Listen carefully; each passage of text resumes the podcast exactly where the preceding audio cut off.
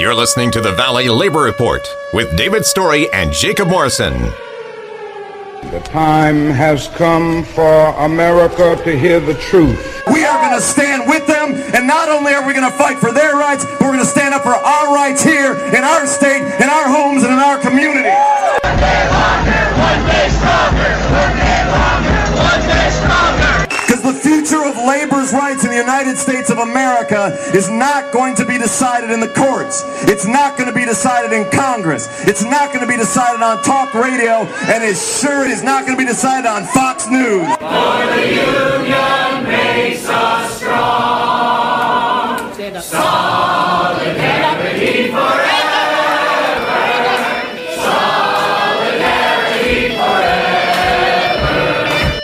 All right, so we are on the air. Um, like I mentioned at the opening, Gay Henson is the Valleywide president for the Uh-oh. TVA Engineering Association. She works for the TVA at the Sequoyah Nuclear Station as a project control Oh, specialist and it is. You put previously spent many years as a health physicist providing radiation protection to workers, the environment, and the public.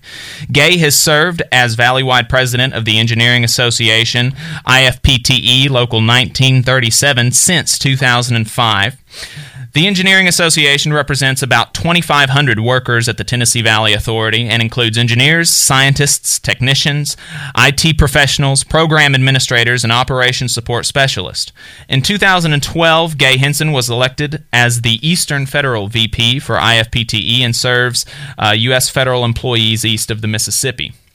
Paul Shearon is also on the line. He was unanimously elected international president of the IFPTE. Before coming on full time with the union, he worked as a numerical control programmer, heading up programming for Boeing's new six axis water jets used to com- used to cut uh, composite empennage uh, for the first 777 aircraft. Subsequently, he served as the organizing director for IFPTE's largest local, the Society of Professional Engineering Employees in Aerospace, Local 2001, from 1996 until being elected as the union's secretary treasurer. He ran successful organizing drives in Seattle and Wichita, bringing union representation to over 5,000 employees. And during uh, during their fi- famous 40-day strike in 2000, Shearon was charged with developing the strike plan and actively supporting strike line activities. He also taught as a teaching fellow for the AFL-CIO Organizing Institute and was a guest speaker at the Third International Conference for Professional Engineer and Scientist Organizations in Copenhagen, Denmark in 2003. So that was a long introduction for Maybe, both of you, um, um, and we are incredibly excited to have y'all on the line. Uh, Frank, so, Frank, connect the whole Paul and Gay, can you I'm hear sure me? he's got to be on the way now. We'll try it. I'm going to add this call again. Let's try to add it. Paul and Gay, again. can you Add hear him, me? add him back in, yeah. I can hear y'all. Can you hear me? Oh, I can hear you. There we are. We hear you at all. We weren't able to hear you. Okay. There we go. Okay, very good, very good. So uh, we we've got everybody on the line. Um, David, we're good on uh, we're good on our end. Everybody, fantastic.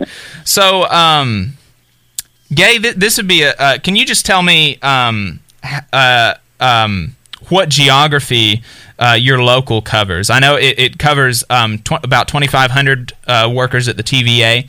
Uh, can wh- where all uh, does your local represent? Okay, yeah. So uh, most of the workers are in Tennessee and Alabama.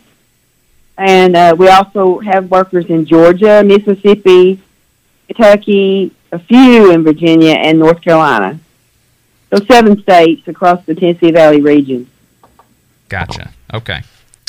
Uh, so, with that out of the way, can you walk us through what is happening at, at the TVA regarding the outsourcing?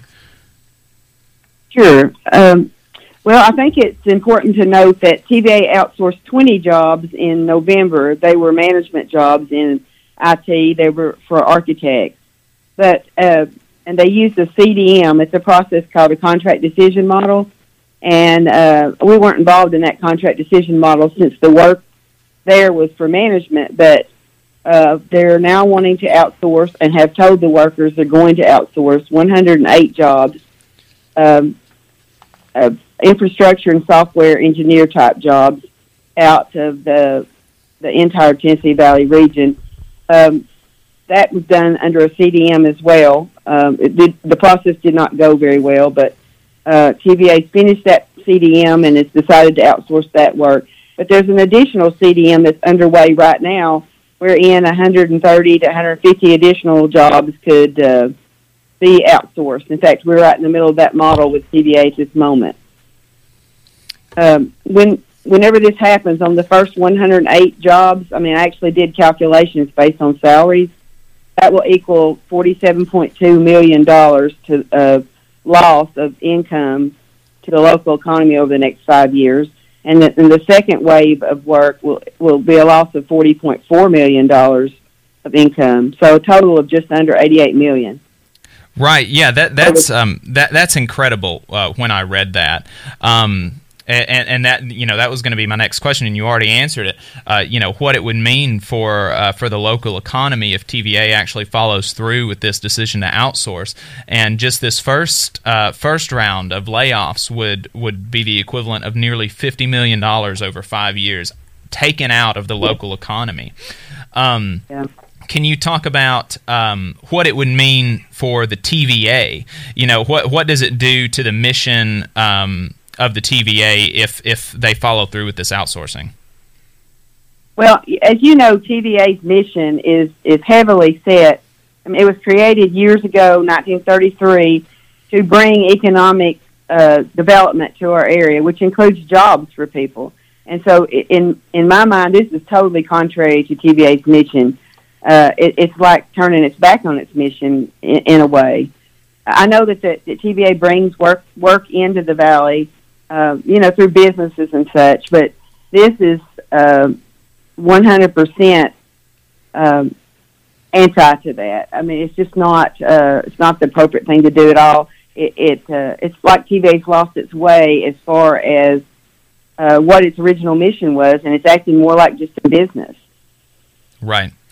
And now, uh, another thing that I didn't even, you know, as a a- as a organizer, uh, as someone in in unions, this isn't something that even crossed my mind. Uh, you know, my first thought is what's going to happen to the local economy, what's going to happen to the workers. Uh, but uh, our representative here in North Alabama, Mo Brooks, uh, he has has been publicly critical of the move, and in his questioning of of this. Um, Move. He cited national security concerns. Can you talk a little bit about what the security concerns um, are that come from outsourcing TVA's IT work to foreign companies? Paul, you want to you want to take that one? Sure, sure, sure. I'd, I'd, I'd be happy to. Yeah, now, now I mean, I, I'll say we were we were very happy to see uh, uh, uh, uh, Congressman Brooks's reaction uh, with regards to this, and, and I'm going to tell you, th- th- this is really. I always like to break things down to their most simplest uh, terms, and if you go and it, to the uh, to Tennessee, the Tennessee Valley Authority, you go take a look at the nuclear power plants. When you walk into those facilities, you'll walk through guard gates with with uh, security who are carrying machine guns. You'll go through multiple metal checks. You'll you're you're you're and this is all of the employees. And their equipment will will go on a conveyor belt and go through an X-ray machine. At which after which point they will be going to enter into the plant and uh, where, where they will continue their work. That's the level of security at that uh, at, at that level. And now at this point, there how can you find something that is needs to be of a greater security than the information technology for the management and the running of the Tennessee Valley Authority in these facilities? So you leave a back door wide open when at the same time you are um, scrutinizing people as they should coming in and out of those facilities. Uh, they also, by the way, for the uh, President Trump signed an executive order, which was restricting the purchasing of um, electrical generation equipment, so large uh, turbines and such, such that that equipment had to be bought from American manufacturers for fear that inside the equipment bought, bought from foreign manufacturers may be internal uh, bugs. So if we if we if we want to leave the back door open, it certainly in this environment is a risk to uh, national security. Right. Yes, and if, if I could if I could add to that, you know, he talked about the access to the buildings, but you know, our power grid is connected to all the software I mean, our software and infrastructure, our our entire uh, business continuity is at risk because you know the power grid's connected to all that. The software is all connected to it. All of our work processes are interconnected uh, with the software and uh, infrastructure. So uh, it's a big transmission of electricity and power grid, and, and you know Watts Bar makes tritium. Uh, so our tritium production as a nation it comes from Watts Bar nuclear plant, which is, you know, that's to me that's very problematic. Um, it's very scary. Yeah. If I may just add one more thing with regards to this, to the the uh, uh, as we know, all right now we're in the middle of a pandemic, and, and uh, you know, Lord knows the uh, impact that this is having on shutting down businesses and and also you know having people restricted to homes and uh, you know we're we're going to be at pretty we're going to be at 100,000 people dead pretty soon. Um, by outsourcing this work, uh, the Tennessee Valley Authority will be losing control of a large portion of their workforce that in fact controls the information technology. Uh, that's that. that, I, I'm not. I'm. I'm not running the Tennessee Valley Authority, but that seems like a bad idea to me. Right. You know, speaking of of um, losing control and and uh, not understanding the motives, can you just tell us? We we've got about a minute left before we go off. Can you tell us what their stated goal is for outsourcing? Like, why are they saying that they're doing this? Okay. Yes, so they this is Gay. Yes, they said that they want to leverage the market, which was confusing to us. But uh, it, leveraging the market would normally mean that you're going to uh, save money somehow.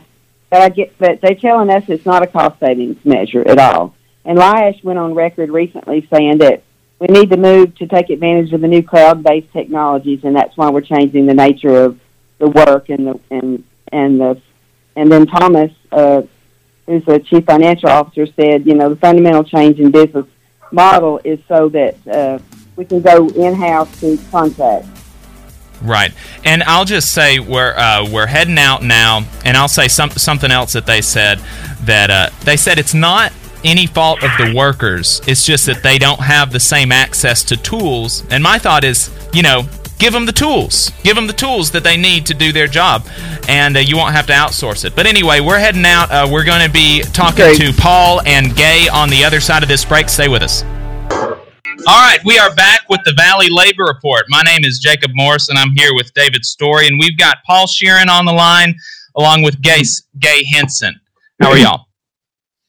Good, thank you. Great, how you doing? Good. So where we left off, we were talking about um, management's stated goal for the outsourcing, and um, we we they said that they were trying to leverage the market. And they even mentioned that it's not any fault of the workers. It's just the simple fact that they don't have the same access to tools as this other foreign company does, apparently.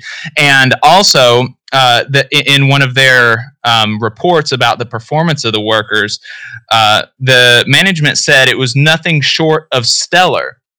So that that seems to poke a hole in their argument about why they're doing it. So what what do you see the outsourcing move as?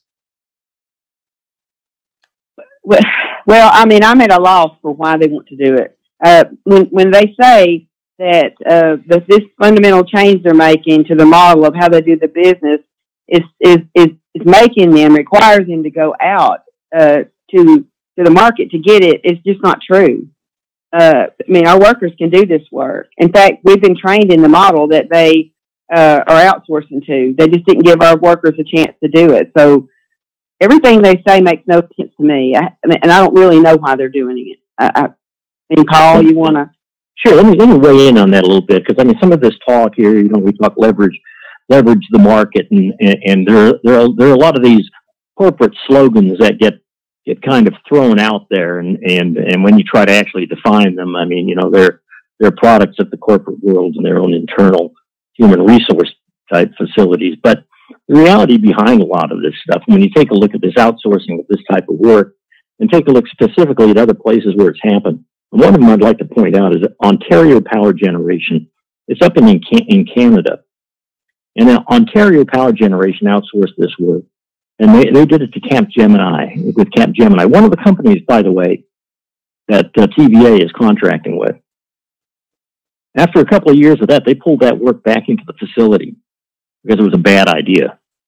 And if you, and um, if you take a look at what had happened down at uh, Southern California Edison, where this type of work also has has been outsourced, they haven't pulled it back in yet. But workers at Southern California Edison have to sit at their desks and train foreign H-1B workers to come in and take their jobs, American jobs. And what makes this worse at TVA? And these are not only are these American jobs, but these are jobs that are being paid for with American dollars. Yeah. TVA is a government facility. These companies who are coming in here taking American dollars uh, are not American companies, and the one that has a base in Virginia is actually uh, has a headquarters in in uh, in Ireland for tax purposes to avoid paying U.S. tax dollars. It's it's absolutely unconscionable. Yeah. Yeah, and and see, if, I can add, TVA is it's Capgemini, CGI, and Accenture that they're wanting to use. Accenture, uh, they keep mentioning that this has all been done out at PG&E. Well, I talked to somebody from our local out there, local 20, and P, uh, Accenture uh, was one of the companies they used for a while, and they sent them off down the rail because they didn't do a good job for them. So they're not using uh, the companies that TVA says they're these companies out there like they say they are. In fact, that you can basically say they're not working for for them for IT work at all out there. So I don't really know what leveraging the market means, except it's the term that TVA's used repeatedly about this work. So right, it's just wrong. The people can do the work. We should have the work. We already have the work. We should do it. Exactly. So, you know, obviously, we, you know, we've been kind of making the case as to why this is the wrong move, and I've seen a lot of outreach uh, from the union with some politicians and the media. Uh, can you talk to Can you talk to us about some of that, some of that outreach, how it happened, and what some of the results have been? Uh, yes, yeah, so we um, most of the Tennessee delegation's been silent until most recently. Representative Stephen Cohen out of Memphis said, you know, this is wrong. We shouldn't be doing this. And it's actually tying, uh, trying to tie this to the, the, the next uh, COVID relief bill.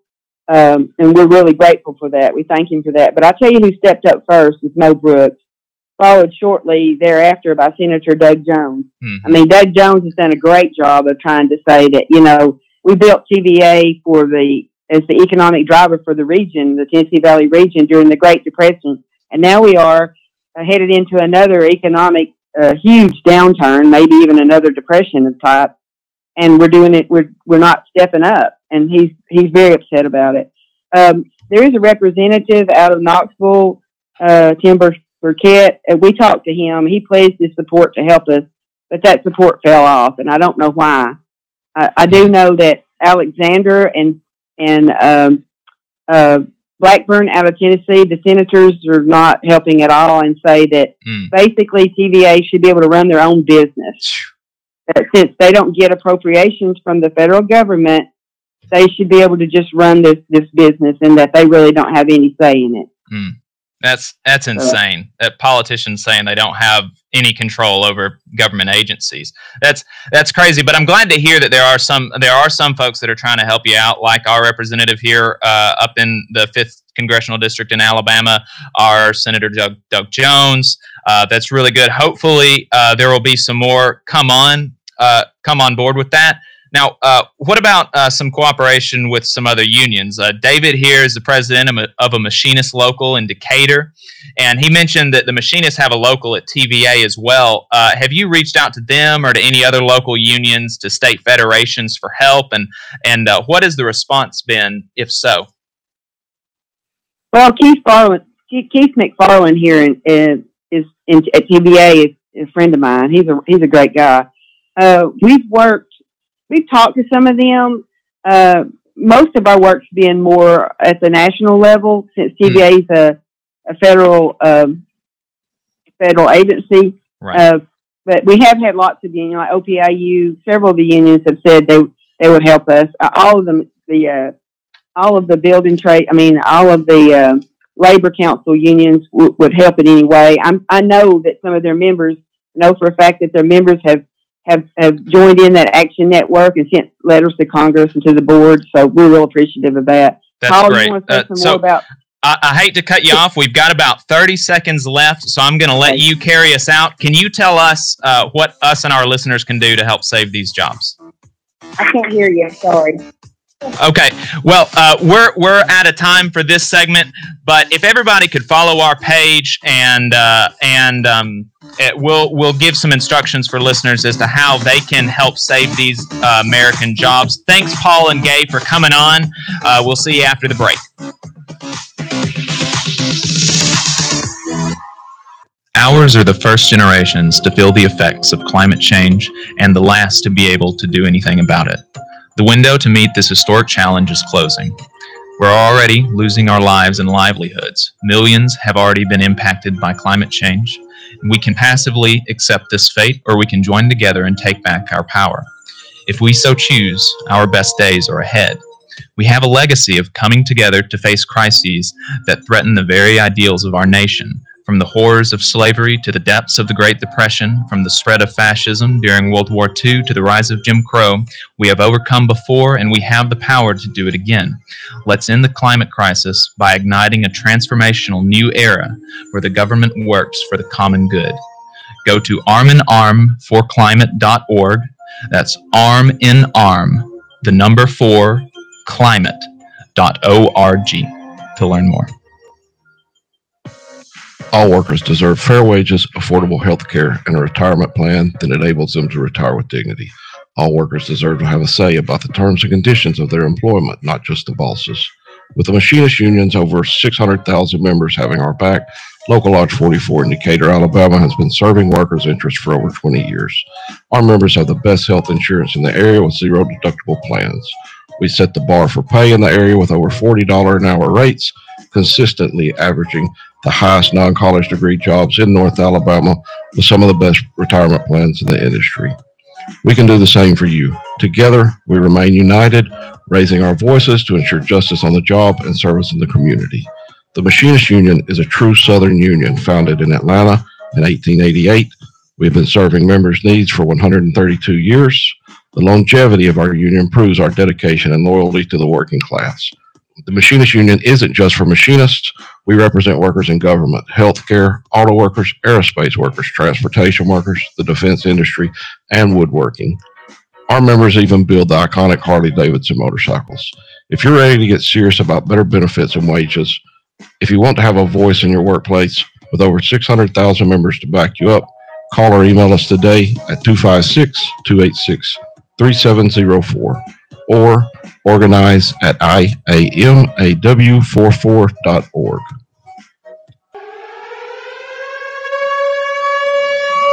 You're listening to the Valley Labor Report with David Story and Jacob Morrison. I'm your host, Jacob Morrison, here with your co host, David Story. We just got done talking to uh, Gay Henson and Paul Shearon from the IFPTE about what's happening at the TVA. If you want to learn more about that, you can go back and uh, watch the stream on YouTube. Um, we uh, there's some really good information there. TVA is doing some really bad stuff. So if you want to learn more about how you can help, follow us on Facebook, uh, Twitter, and YouTube. Uh, but uh, first, uh, now that we're back from the break, I wanted to talk about um, some some of the issues with police brutality and, and the police state surrounding the public health stuff that's going around uh, going on um, during this pandemic. Uh, we, we've all seen the videos from New York City with the NYPD just being, I mean, absurdly brutal with people for not wearing masks. Um, you know, slamming people with children, just I, just just harassing the citizens in New York for not wearing masks or or whatever it is that they're doing, not not following. You know, I don't, I don't know exactly all the backstories, but we've all seen the videos, and uh, we've all looked at it in horror you know, can, uh, there's a bu- bunch of conservative commentators that have been making making hay out of that. Uh, but that's the only time they've ever cared about police brutality. They have not said a word about the over policing of uh, marginalized communities in the past. They've not said a word about the brutality of the drug war on communities. They've not said a word about the over incarceration. None of that. So you know, take their concern with a grain of salt. Um, but there is real reason to be concerned. And the horror from New York City uh, has come to Alabama. A Birmingham cop uh, has been seen body slamming a woman for entering a Walmart without a mask. Now she faces a myriad of charges that will no doubt cost a lot of taxpayer dollars in the trial, in the incarceration of this woman. She was charged with, you know, disorderly conduct, resisting arrest, and and I think she had some marijuana on her or something, which is, you know, like not a problem. No one should be thrown in jail for having weed on them, but whatever. Uh, so you know this is j- just a trial. You got to think about paying for the utilities for the building. You got to think about paying time for the lawyers. You got to think about the materials. This is going to cost this one incident will cost thousands tens of thousands of dollars to taxpayers. And that raises the question why are our politicians making these public health measures punitive? Why are they, uh, you know, using fines and prison sentences and stuff for not wearing a mask? And why aren't they just giving cops masks to hand to people that don't have them? Yeah, th- th- this needless, needless brutality uh, that the um, police state is throwing on people. It, it's, it's just, there's no sense in it. It costs probably a dollar 50 cents how, i don't know how much a mask costs you know one of those cheap disposable ones but it is infinitesimally small compared to the cost that that, that trials will face that incarceration will uh, will be. And it just doesn't make sense. It does not make sense. And so i'm i'm just every time I see one of these videos, I just get livid with ra- rage at the waste of taxpayer dollars, the needless brutality that people are facing. It just it just makes me red in the face. But uh, uh, so I wanted to talk about that a little bit, and uh, um, the next story that we've got though is uh, there's some construction going on in in the valley, and uh, there there was an agreement made with uh, the people that the construction is being done for to use union labor and to pay and for every contractor that they use to pay regional rates. And they are violating this agreement. So david i want to i, I want to uh, cue you up and let you uh, talk about that. Yeah i don't know so much that it was a an agreement to use union labor but there was an agreement uh, with with TVA that they would not uh, that they would be paying good, and we're we're back on TVA again, but uh, that they would be paying good regional wages to the people that are working on site. So, and this is kind of late breaking. We didn't find out about this till last night late, but uh, I talked to brother Eddie Mitchell, an iron worker. Uh, uh last night for for a good bit of time, and apparently there's some uh, some contractors that have been working on site at TVA, and the way and it, it, it's it's kind of complicated, but I'll do my best to explain it easily. The way it works is everybody that's going to work over at TVA should be getting a livable wage, good benefits, you know, things like that. And so what they've done is they've they've made an agreement with TVA that says, hey, if you're going to hire people, they're they're at least going to be able to support their family. Uh, and so the iron workers, of course, uh, excellent, excellent wages, good pensions, good uh, retirements, good health care, and things like that. Uh, they're they're doing great. But then we've got this other company, and I'm not going to say the name on air, but they're coming in, uh, and they're they're getting paid. The company is getting paid the the amount of money to pay the workers a fair wage, but yet they're shorting them. So so basically, what the company's doing is withholding some wages for for the workers that they would normally be getting, and using that for profit.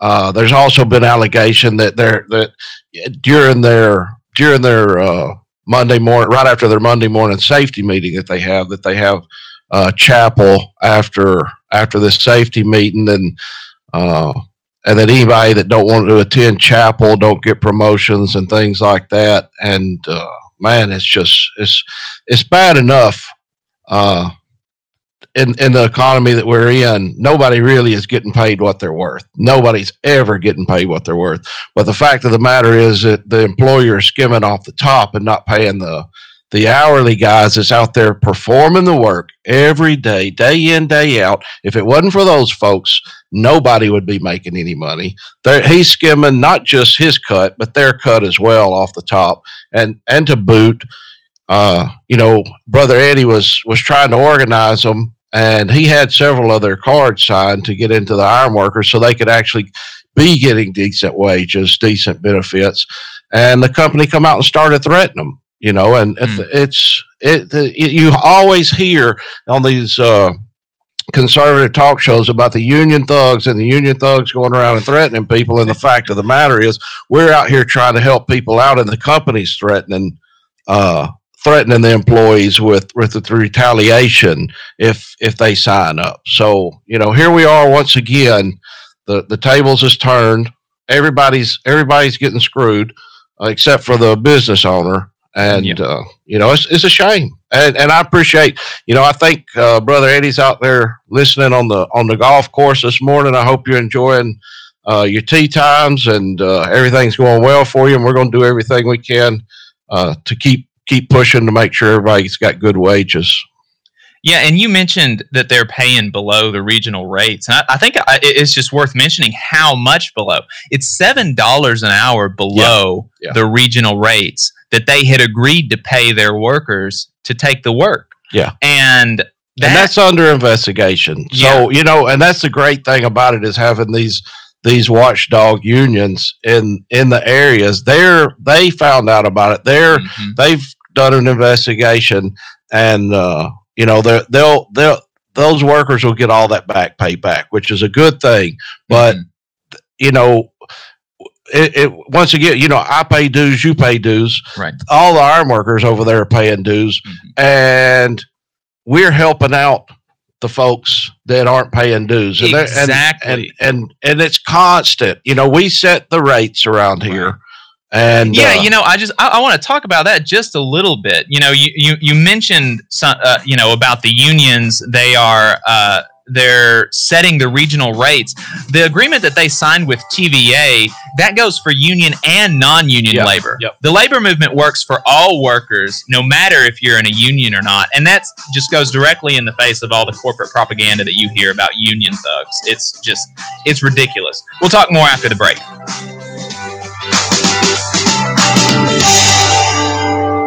You're listening to the Valley Labor Report with David Story and Jacob Morrison.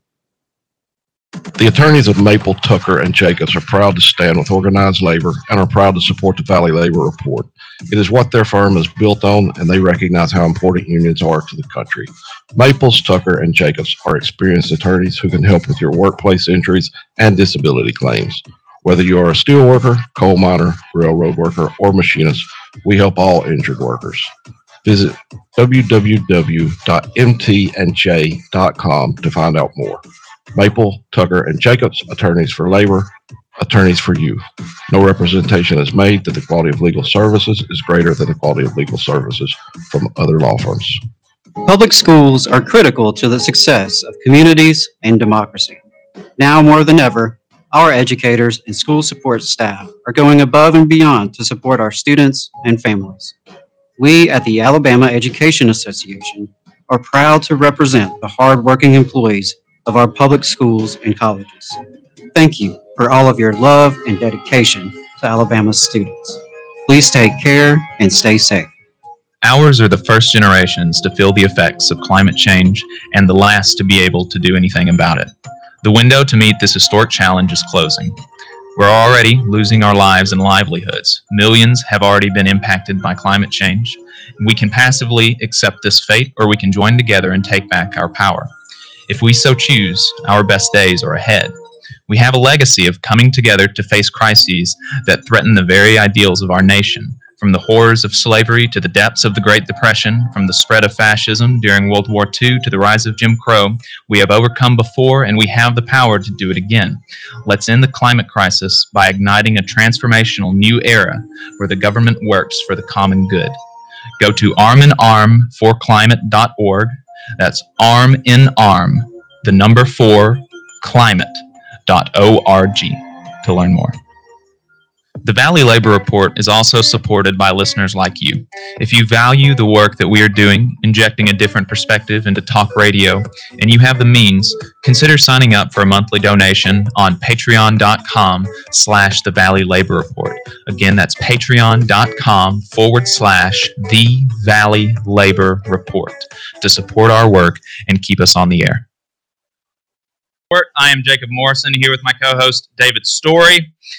Uh, this happened. Uh, this next story happened a little bit over a week ago, uh, so th- this isn't quite current news, but I, w- I wanted to talk about it because I read it this week and it made me so mad.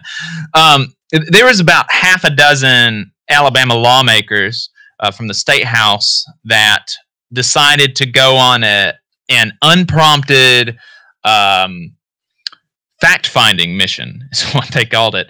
And they stormed the alabama department of labor. And you know ostensibly they were like concerned about their um, constituents that were not receiving their unemployment benefits that they were supposed to be getting.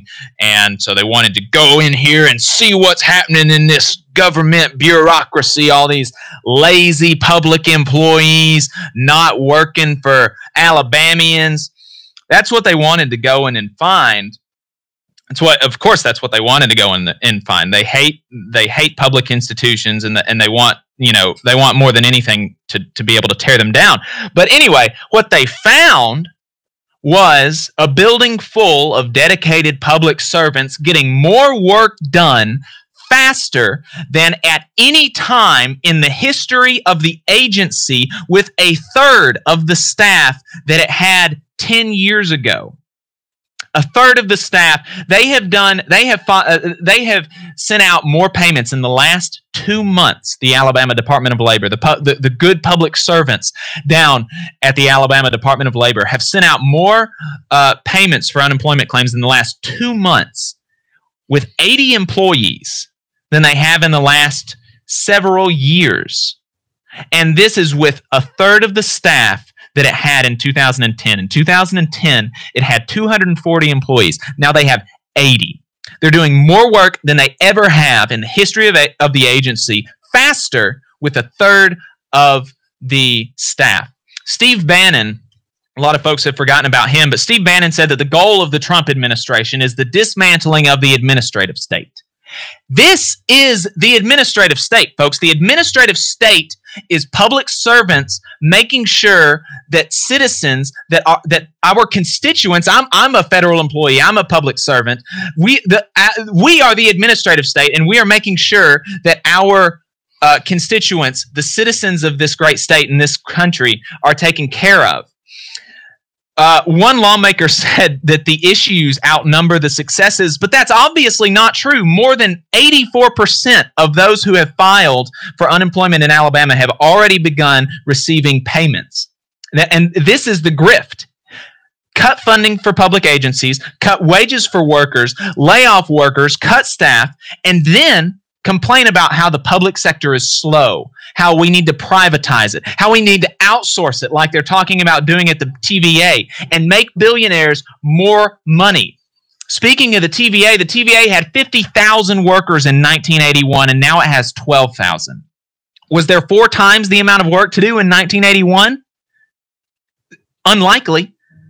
This is this is the whole grift. They purposely these politicians in the Republican Party and the Democratic Party, they purposely destroy public institutions and then turn around and complain about how these public institutions are not working for the constituents and then start drawing up plans to privatize them to cut uh, to to uh, give the work to these foreign companies and make billionaires more money it's yep. sickening it's yep.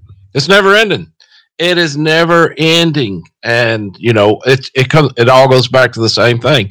Uh let's let and i get it. They want to streamline. Everybody wants to streamline these days. We want to save as much money as we can. We don't want the you know the tax taxpayers to bear the burden of you know of a, a unneeded government. So yeah we get that. But the the point is all of these services are, are the services that people need right now you know, as right. far as like unemployment and things like that. They've been gutting them mm-hmm. for from day one, and and and trimming and trimming and trimming, and then they turn around and complain that they're not effective. Yeah. You know, we you got a fourth of the workers that you had 20 years ago, and, Right. and you're going to complain about them not being effective. What's going on with that? Yeah, it, it's uh, you know, it's insane. It's like it's like me shooting myself in the foot and complaining that I'm not able to run a marathon anymore. Yeah, and and and another good question is every time we streamline one of these services, every time we cut workers, put them on the employment line, have you got have you seen a a, a tax a tax uh, decrease that you're paying? Right. Nobody's ever seen a tax decrease. You know, well, let me take that back because as soon as Trump got in office, you know, he cut cut the taxes for I, uh, for the billionaires basically, uh, but n- none of the work bit of scraps. Yeah, well, what it what he done was shift it Mhm. to the point to where okay, you you'll get an extra ten to twenty dollars a week in your paycheck, but you'll take less home or you'll get uh, less on your uh, income tax re- refund at the end of the year. So it, we didn't get anything out of that. He just shifted it from the tax refund to your paycheck every week. So it was it was a net zero. Uh, so yeah, we're not we, none of the workers, none of the people, the blue collar guys out here and gals that are making this country run are ever seeing any benefit from stripping the the the administrative sector of the of the government. Well, down. you know, you mentioned uh, you know not seeing um not seeing like a, a reduction in taxes. They uh, along with their the argument is that it's going to reduce your taxes obviously and that almost never happens. But another argument is that it's going to make it better. You know, somehow if we cut if we lay off uh, two thirds of this public institution, if we lay off the two thirds of the workers, if we cut their salaries, then somehow it's going to be better and more efficient, and the workers will will work harder. And th- name me one time, Yeah. once that this has ever made a federal agency or any public institution work better Yeah. for our constituents. if, if anybody that's had health care, anybody that has health care insurance, has prescription insurance, everyone knows the the the hoops that you have to jump through consistently. I for my wife alone in the past year and a half, uh, the the prescription insurance company has forced her off of the prescription that they actually uh, recommended three months before and told her to go to a cheaper one and go to a cheaper one. And we're constantly on the phone fighting with this privatized prescription insurance company. And, and I hear it every day from people that are fighting with their health care insurance. Can you imagine what what everybody that's unemployed right now would have to be doing to get their unemployment benefits if that was privatized? It is. Yeah. I mean, it's a constant hassle because the, the private industry are in there to make a dollar. That's Right. as simple as that. Yeah, yeah, that that that's exactly right. Um, you know, and it's you know, speaking of unemployment. Uh, unemployed folks having to having to get health insurance. You know, the, the Democrats with their just terrible, terrible uh, new relief package. They're trying to uh, expand subsidies for Cobra instead of just expanding Medicaid. Because I mean, it's insane. Cobra is so much more expensive than expanding Medicaid or Medicare for people that are unemployed that don't have employer-sponsored health insurance right now.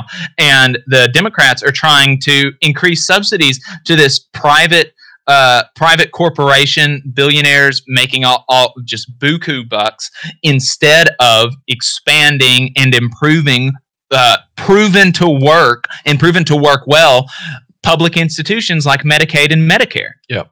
They just don't want any because because if you do that, then after this is over, people with uh, the newly expanded and improved Medicare or Medicaid would be like, oh, well, why don't we have this all the time instead of throwing our tax dollars into the pockets of billionaires? Why why don't we do this all the time instead of just during a crisis? And that would be a real problem for their donors in the Republican and the Democratic parties. Yeah, uh, and that's and I think that's something where everybody, you know, we we talk about uh, conservatives and liberals, and and uh, I think that's something where we can both get on board that big pharma's in the pocket of of uh, of not just the Republicans but the Democrats as well, and they're propping it up every chance they get, uh, and you know that's something that we need to come together and fight Yep. uh, and, and put put our petty differences aside and win where we can win uh, Well, we still- government. we still can't import uh, the extremely cheap drugs from Canada. And why Yeah. can't we import drugs from Canada? Because Democrats voted it down. You know, like there was there was actually a strong bipartisan coalition to be able to import drugs from Canada that are so much cheaper, and um, uh, Democrats voted it down. You know, uh, of course, more Republicans voted against it than Democrats, but Democrats are supposed to be the party of working people, and they couldn't they couldn't whip their caucus to vote for it. And I mean, oh man, it, it just drives me up the wall. Well, it's it's just one more example of where we need to come together. Not just Democrats, not Republicans, not conservatives, not liberals. We need to start fighting together and quit fighting each other and Right. get some of this stuff done. Yep, yep. We'll talk more after the break. This is the Valley Labor Report.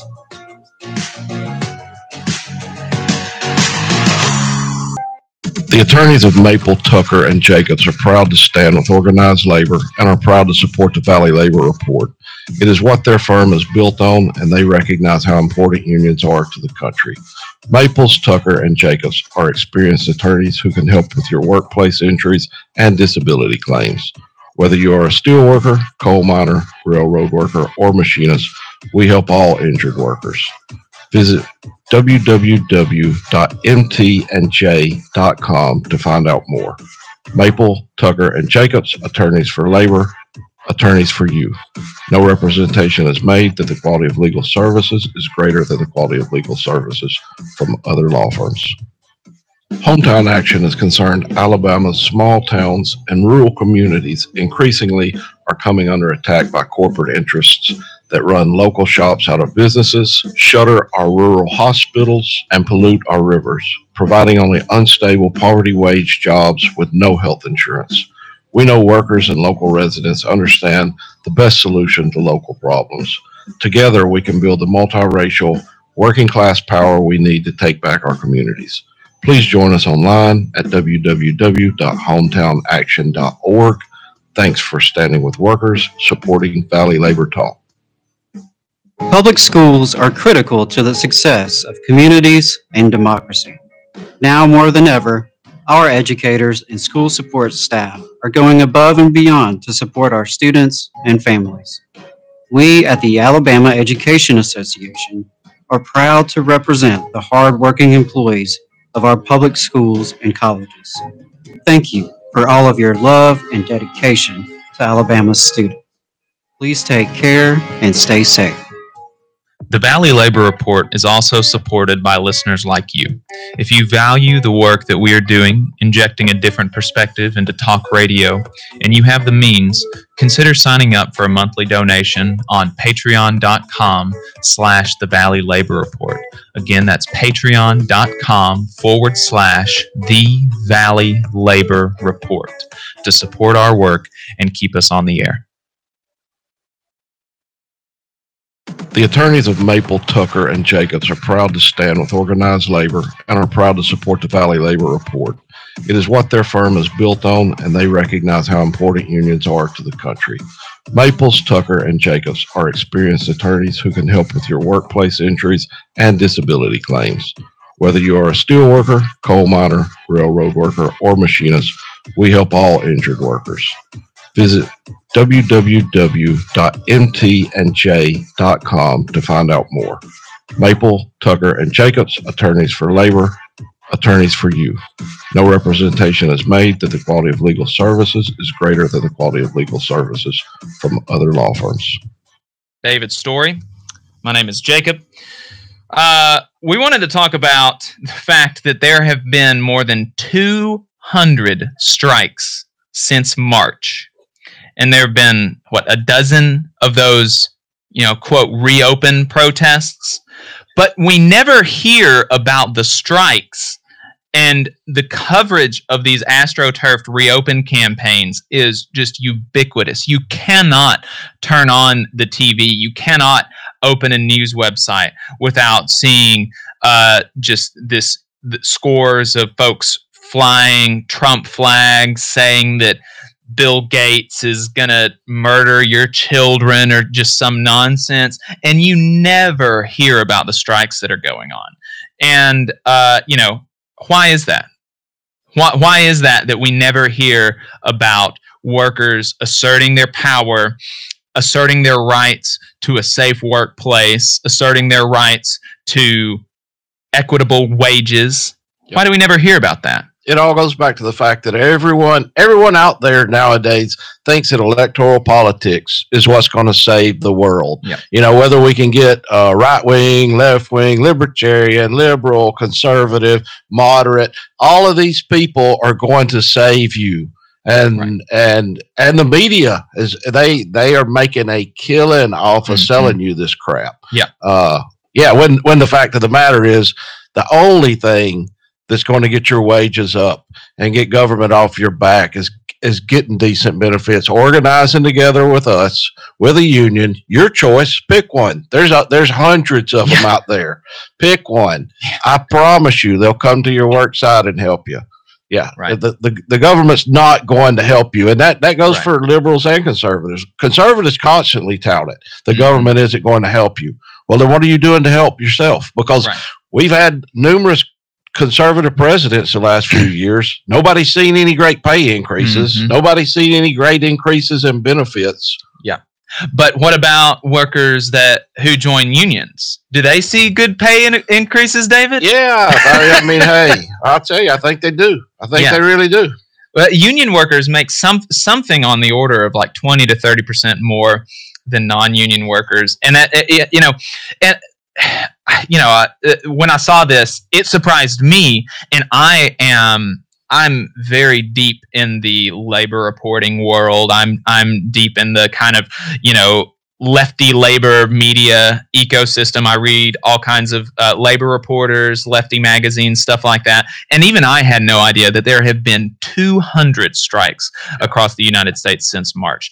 And the reason that I didn't know about that, much less anybody else listening, is because they want to disempower us. They don't want us to think that we can save ourselves. They don't want us to think that working with our brothers and sisters will make our lives better. They want us, like David was saying, to rely on them. They want you to go to the polls and vote for this person or vote for that person or spend your whole afternoon knocking on doors for this candidate or that candidate. And I'm not knocking that. You know, I've done that before and I'll probably do that again. But, it's that not is not working for us. that's it is not right. working for anybody That's- except for the, the rich billionaires. the best people that you can rely on to make your life better is yourself and your fellow workers. And that is what you need to take from the fact that there have been 200 strikes since March. And there have been even more job actions and successful uh, union campaigns like Kickstarter recently, only a few months ago, uh, elected a union, uh, elected to have a union in their workplace. And uh, since that happened, uh, Kickstarter, you know, during this pandemic, they, like many other companies, have announced layoffs. And uh, the rest of Kickstarter, the folks that did not join the union, uh, you know, they the the this certain department unionized, and the other departments they were laid off with like two weeks of severance and and you know a couple weeks of of uh, health care. The union for their for their folks, they were able to secure four months of severance pay and six months of health care. You know, we were talking about this yesterday. We uh, kind of went back and forth about the benefits of being in a union, being with organized labor, and uh, and and you and I said I could go on for hours, and you said, "Is that it? Just just hours?" and I was like, you know, here's the thing, and and it's something that we've really been pushing the last year, and I think uh, it's a great game changer. Is how much how many people send their kids to college? You know, these days, and, or how many people would like to go back to college. And, uh, you know, organized labor right now has a 100% free college benefit that Mhm. pays full tuition, full, full books, the full cost of books, the entire, you know, the night, the whole nine yards. You don't, you don't even have to pay to register. Right. It is 100% free to, to send you, your wife, your, your children, or even your grandchildren to college if if you're a union member. Uh, That is a game changer for people's lives, and that's something that nobody wants to talk about. Everybody wants to to draw you in and get you to pay. What uh, what what did what did it cost for you to go to UAH for for your for your tenure? It would have cost about fifty thousand dollars. I had a tuition scholarship, but that's how Yeah. much it would have cost. Yeah, so fifty grand. Uh, Yeah. that's a life changer for most people. That's something that they will not have to. And, and if you talk to people out in the real world, most of them are 30 and 40 years old and still making payments on their student loans. Mhm. And you're talking about having to pay a few dollars a month in dues and being able to put you, your children, and your grandchildren through college for free. Yeah, it's you know companies every time there's a union drive, they always fearmonger about your dues. They're like, "Oh, well, if you didn't pay dues all year, you could have afforded a PlayStation." Yeah, yeah? Delta's- Delta's like, for a, for a whole year of of not being represented, you could have traded a whole year of representation in for a PlayStation or just some some nonsense or something. And you know, when when you actually look at the benefits, you look at the increased wages, the increased benefits, all the The safety uh, aspect. the safety, safety aspect, is absolutely. ignored a lot of times. Uh, the college tuition that a lot of unions offer. Uh, you know, it's a, there's just you know, pay your dues, man. Pay your dues. Join you know, join a union, pay your dues, and and it's it's just a no brainer. Anybody that you know, Not to mention you're dealing with something that's bigger than you. Right. You know, and that's something that a lot of people right now uh, would really.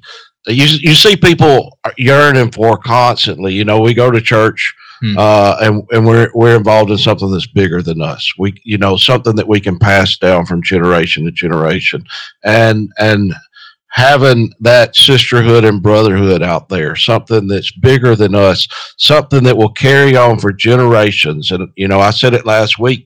Uh, the the my my grandfather's best friend got me in the union whenever I was a kid, and that has literally changed my life and my children's life for the better because uh, it, the the the pay difference is is unequal. That It's not even comparable. right? So yeah, uh, just think of think about the change that you will make in, in in your next in the next generation's lives by being involved. Yep.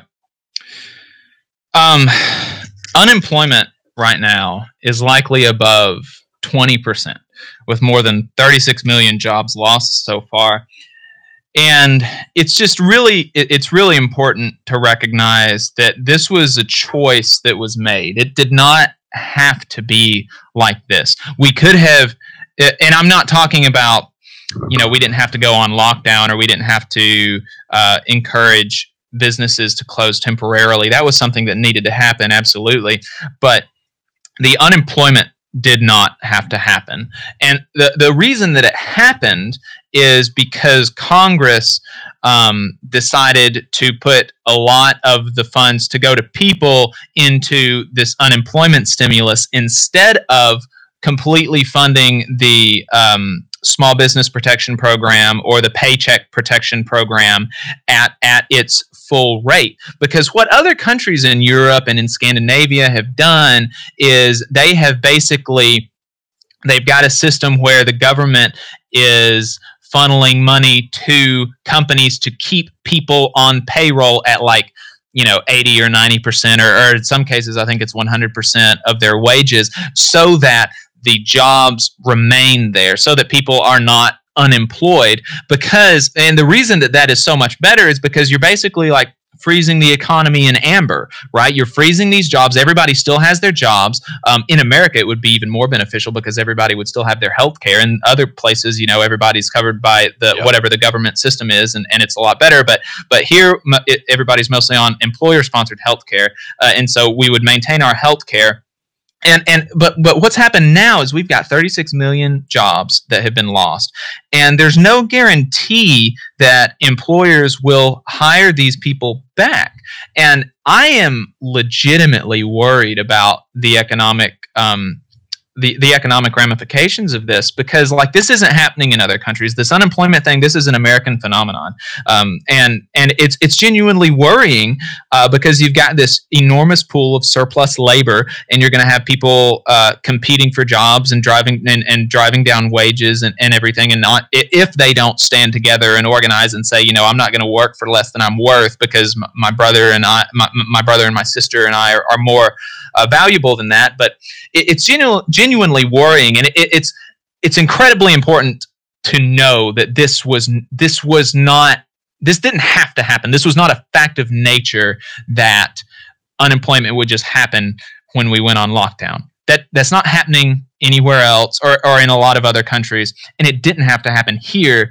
But our politicians in D.C., Democrats and Republicans, chose for this to happen because when they funded the unemployment insurance like they did, they sent a signal to employers that it would be okay to lay people off because they'd be taken care of. Yep. It, that was not a good signal to send.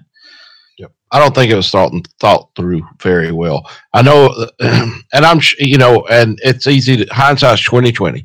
You know, it's always easy to look back a month on this thing and say, well, we we we messed this up, and I and I recognize they were trying to rush this through, but uh, you know, you had even uh, early on the calls from the conservatives saying, uh, "Look at what the Democrats is dragging this out. The Democrats is dragging this out." And in all fairness, they were trying to put together a decent package uh, for for the people. And I, I just don't think we had the the for they had the foresight to think about increasing that unemployment and it and yeah it, it's really it's going to be bad over the yes. next year yeah, I'm I'm really worried about that. But the the net, and I talked about this in the opening. The the USA Freedom Act, like uh, if there was ever if yeah, there was ever freedom. a proper use for the term Orwellian, this is it. Um, but uh, that passed, and that's part of a reauthorization of the Patriot Act, which is you know this Orwell is is just coming up all the time. Um, that passed without an internet surveillance ban. And so there was an amendment to this bill that would say that, okay, you know, the government can only spy on your internet history if they have a warrant, right? And that was like, that's such a. It's common sense. Yeah. Like, it's why should the internet sense. be able to spy on my internet history without a warrant? And um, that amendment failed and it passed by.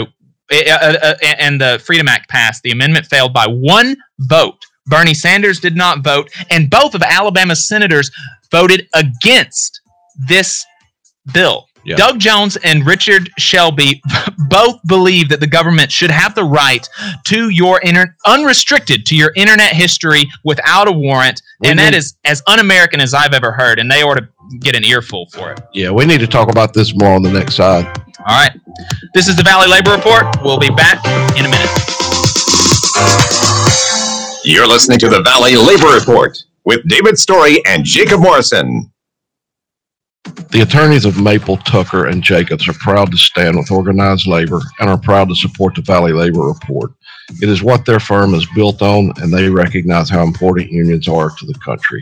Maples, Tucker, and Jacobs are experienced attorneys who can help with your workplace injuries and disability claims. Whether you are a steel worker, coal miner, railroad worker, or machinist, we help all injured workers.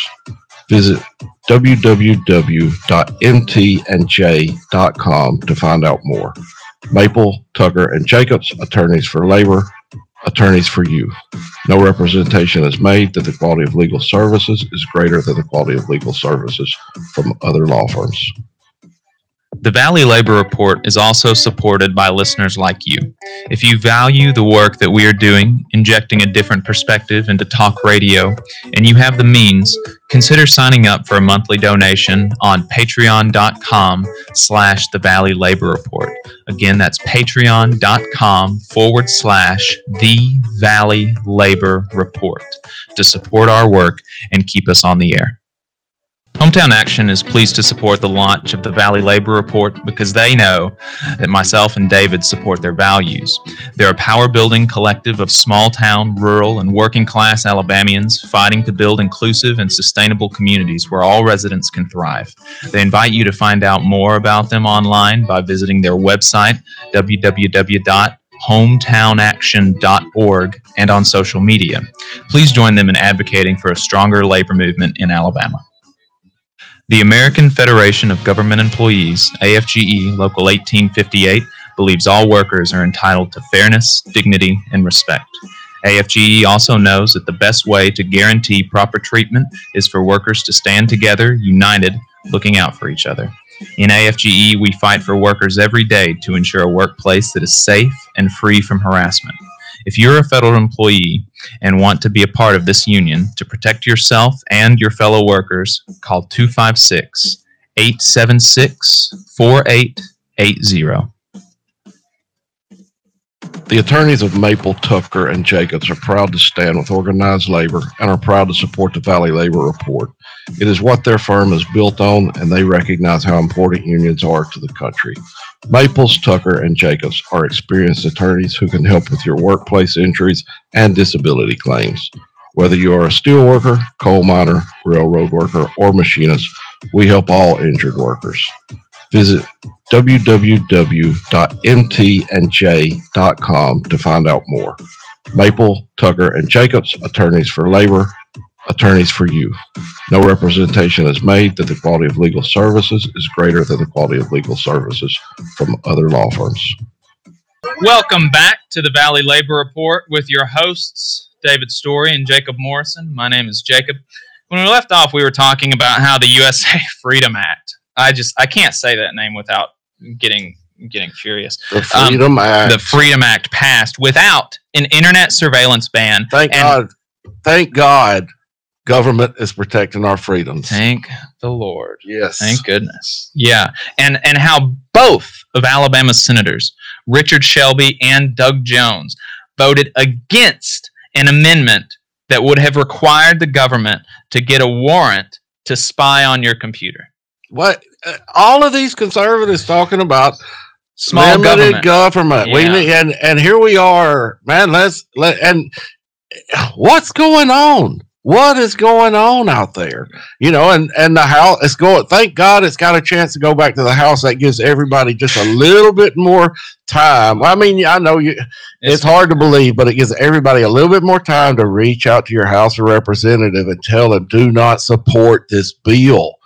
It's this has been going on since 9-11. Yeah. and, and it's just an overreach Yes. of big government. Yeah, and you know, it's worth mentioning that all of this government overreach, all of this warrantless surveillance on American citizens is the is is the result of the aftermath of 9/11 where 3000 Americans died in a terrorist attack.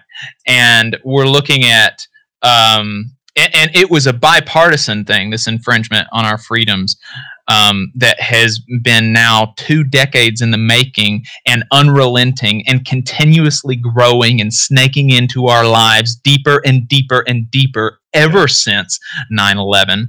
And, uh, you know, the same folks who led the charge against our freedoms are now complaining that they can't get a haircut. Yeah.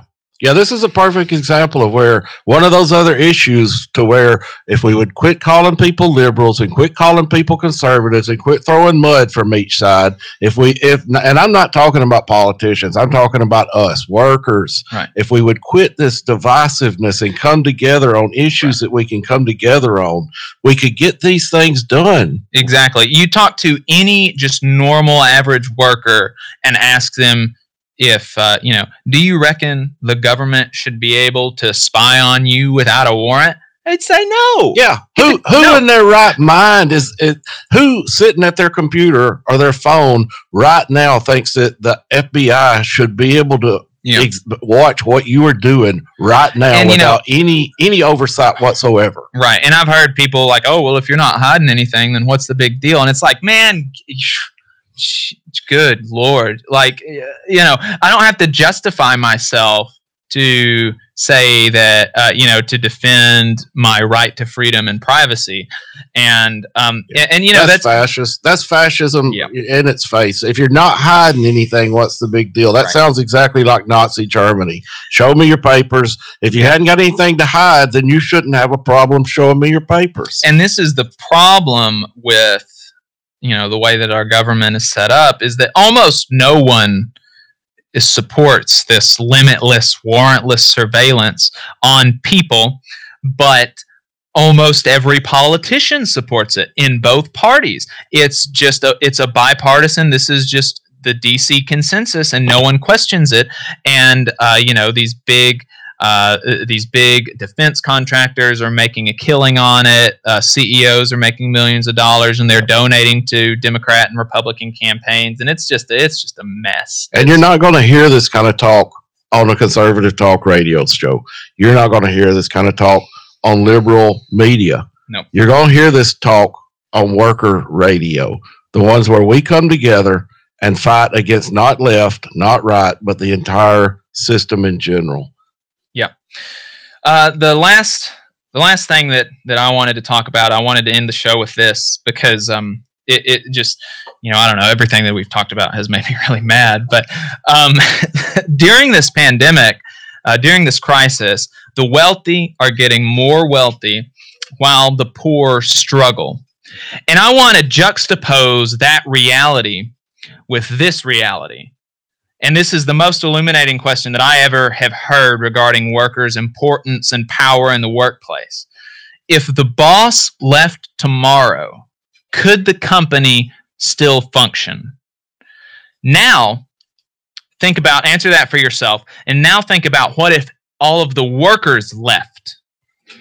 Answer that for yourself. No matter the company, no matter the industry, the answers are almost invariably the same and in this order yes and no.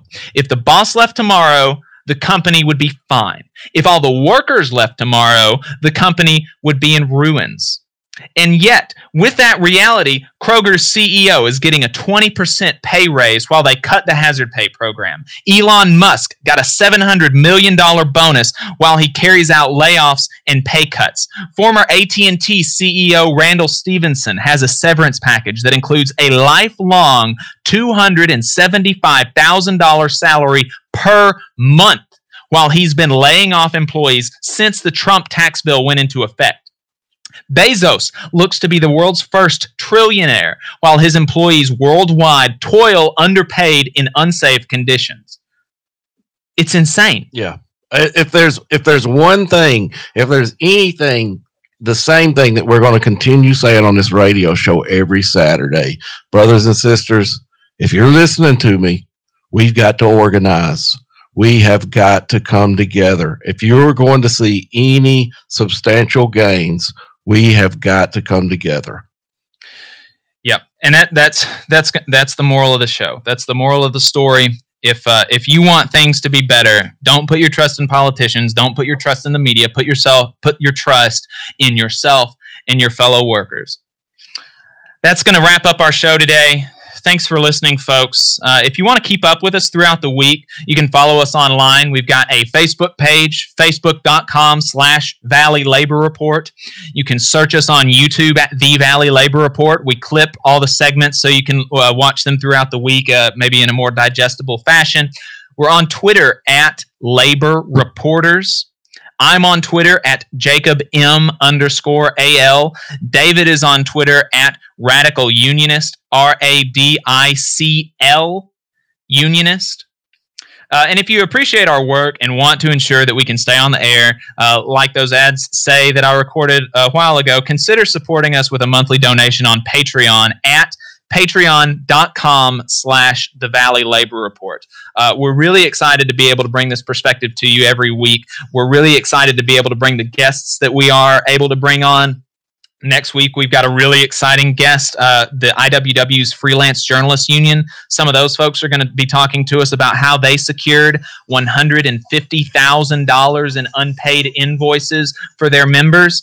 Uh, so, you know, uh, I, I, reckon that we, we, we're doing some good work. And if you believe the same thing, then consider supporting us on patreon.com slash the Valley Labor Report. Thanks for listening and see you next week. Yep. We love you.